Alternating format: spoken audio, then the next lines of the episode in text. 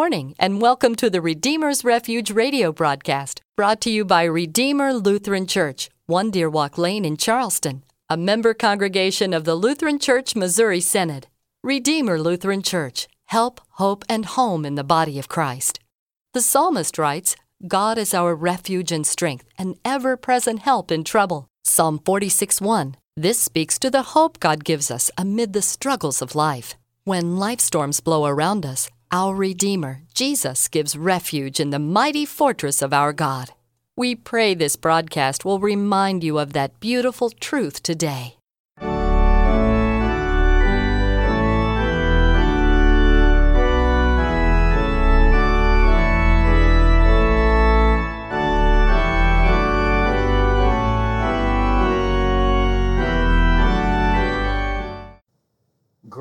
Mercy, and peace to you from God our Father and our Lord our King, Jesus the Christ. Amen. Let us pray. Lord Jesus Christ, whose grace always precedes and follows us, help us to forsake all trust in earthly gain and find in you our heavenly treasure, where you live and reign with the Father and the Holy Spirit, one God, now and forever. Amen. Our reading for this 21st Sunday after Pentecost is from Romans chapter 12, verses 3 through 8. For by the grace given to me, I say to everyone among you, not to think of himself more highly than he ought to think, but to think with sober judgment, each according to the measure of faith that God has assigned. For as in one body we have many members, and the members do not all have the same function, so we, though many, are one body in Christ, and individually members one of another. Having gifts that differ according to the grace given to us, let us use them.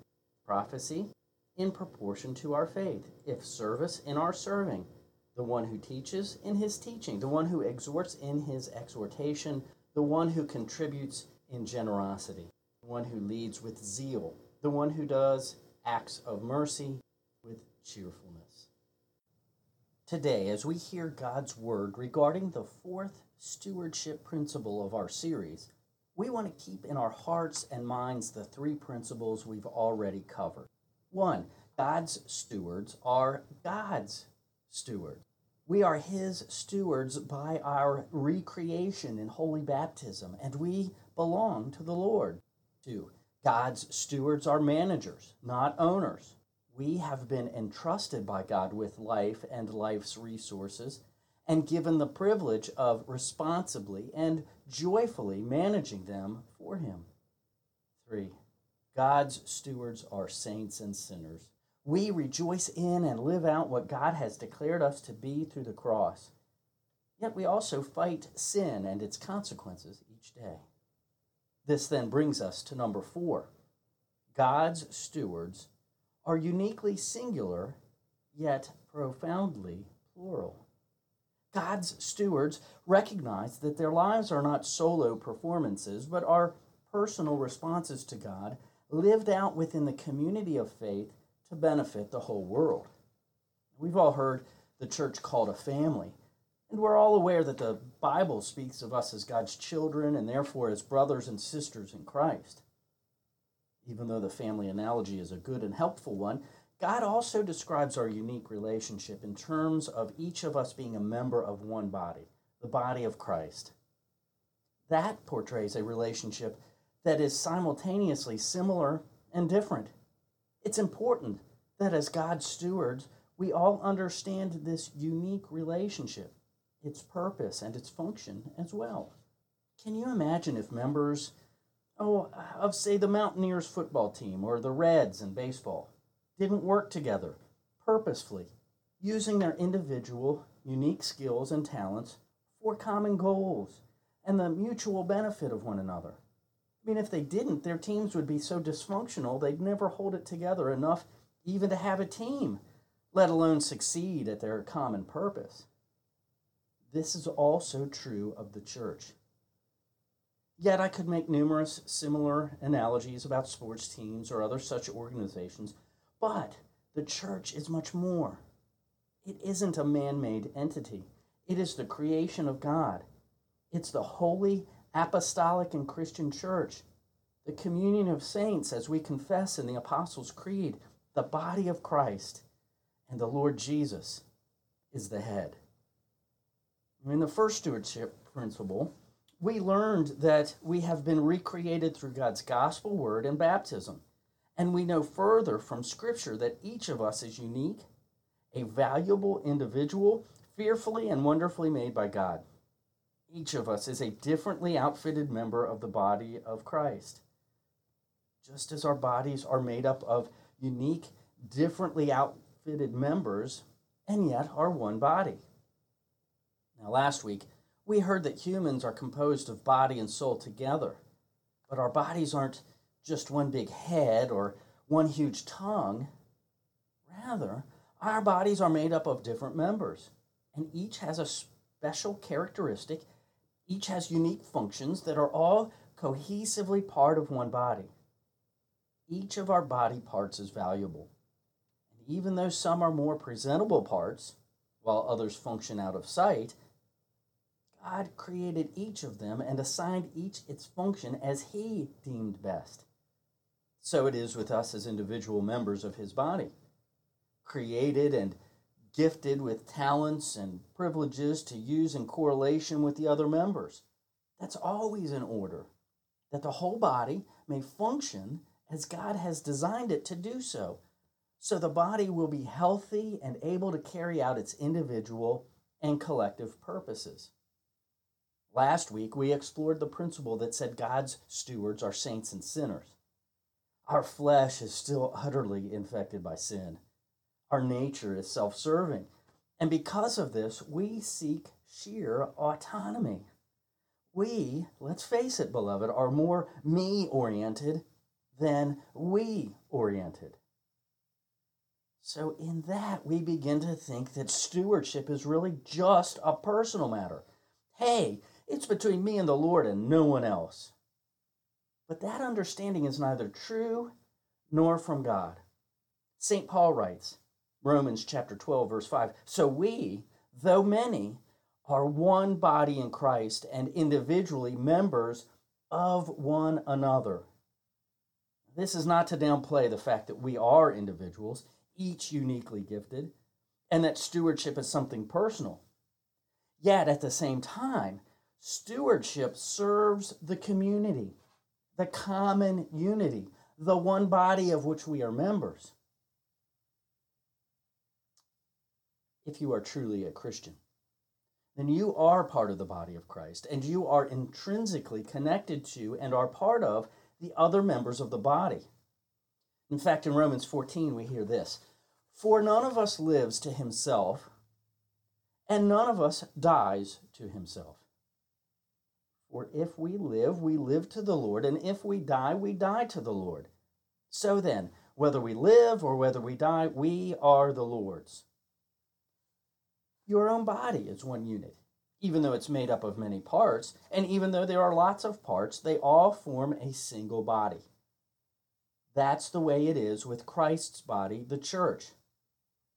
And St. Peter wrote in 1 Peter chapter 4 that each has received a gift.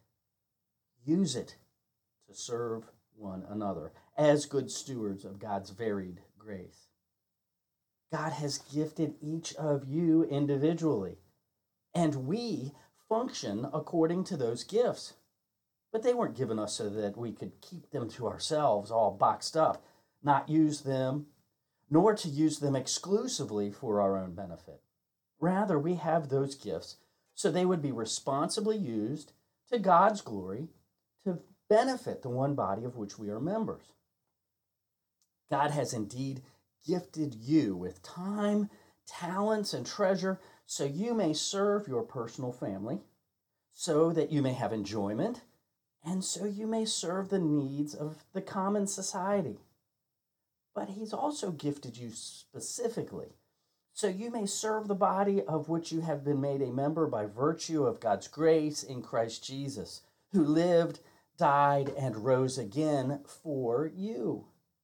In the eighth chapter of Second Corinthians, St. Paul teaches that part of the idea of giving and serving the body of Christ isn't so that other members might do well while you suffer, but it's so everyone will get along well.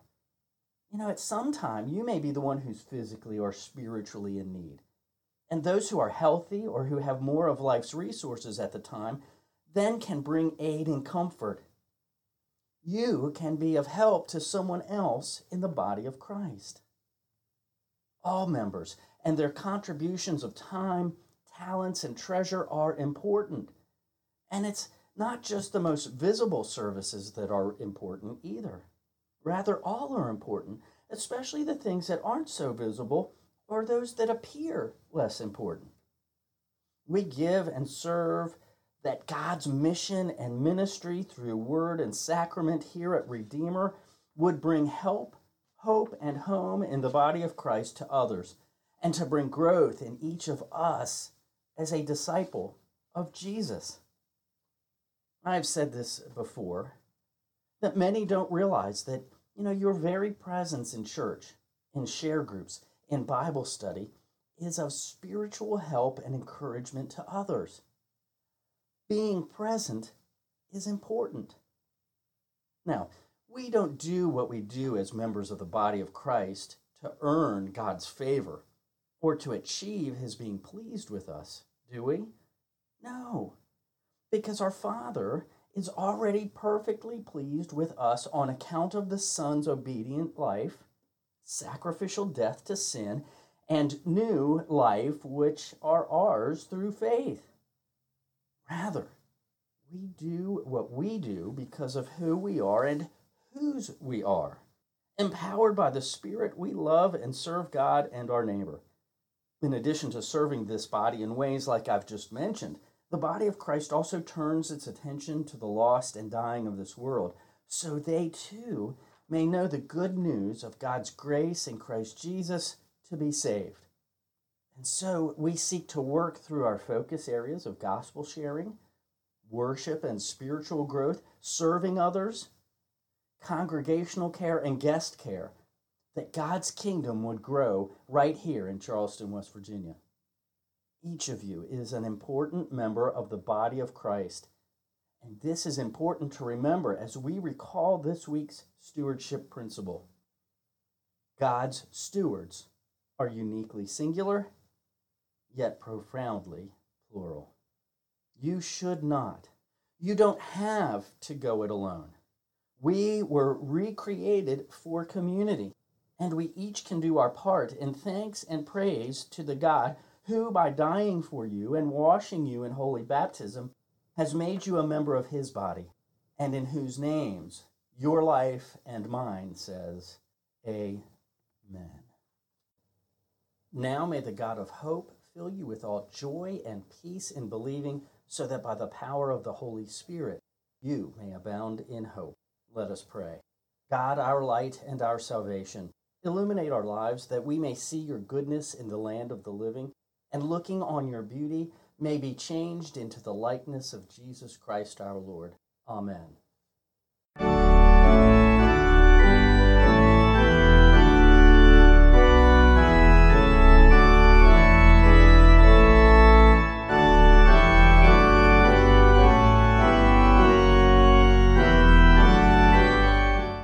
Thank you for giving us a brief moment of your day. Our prayer and hope is that the message of the good news of Jesus Christ will have a positive impact for you as we at Redeemer Lutheran Church endeavor to be help, hope, and home in the body of Christ for all whom we meet. We invite you to come and receive the Lord's blessing through word and sacrament as we gather on Sunday mornings at 1045 for our worship service. We're located at 1 Deer Walk Lane, just off the Paula Road exit on Corridor G. You can find us on the web at redeemerwv.org and on Facebook at Redeemer Lutheran Church WV. Thank you, and may God bless your day.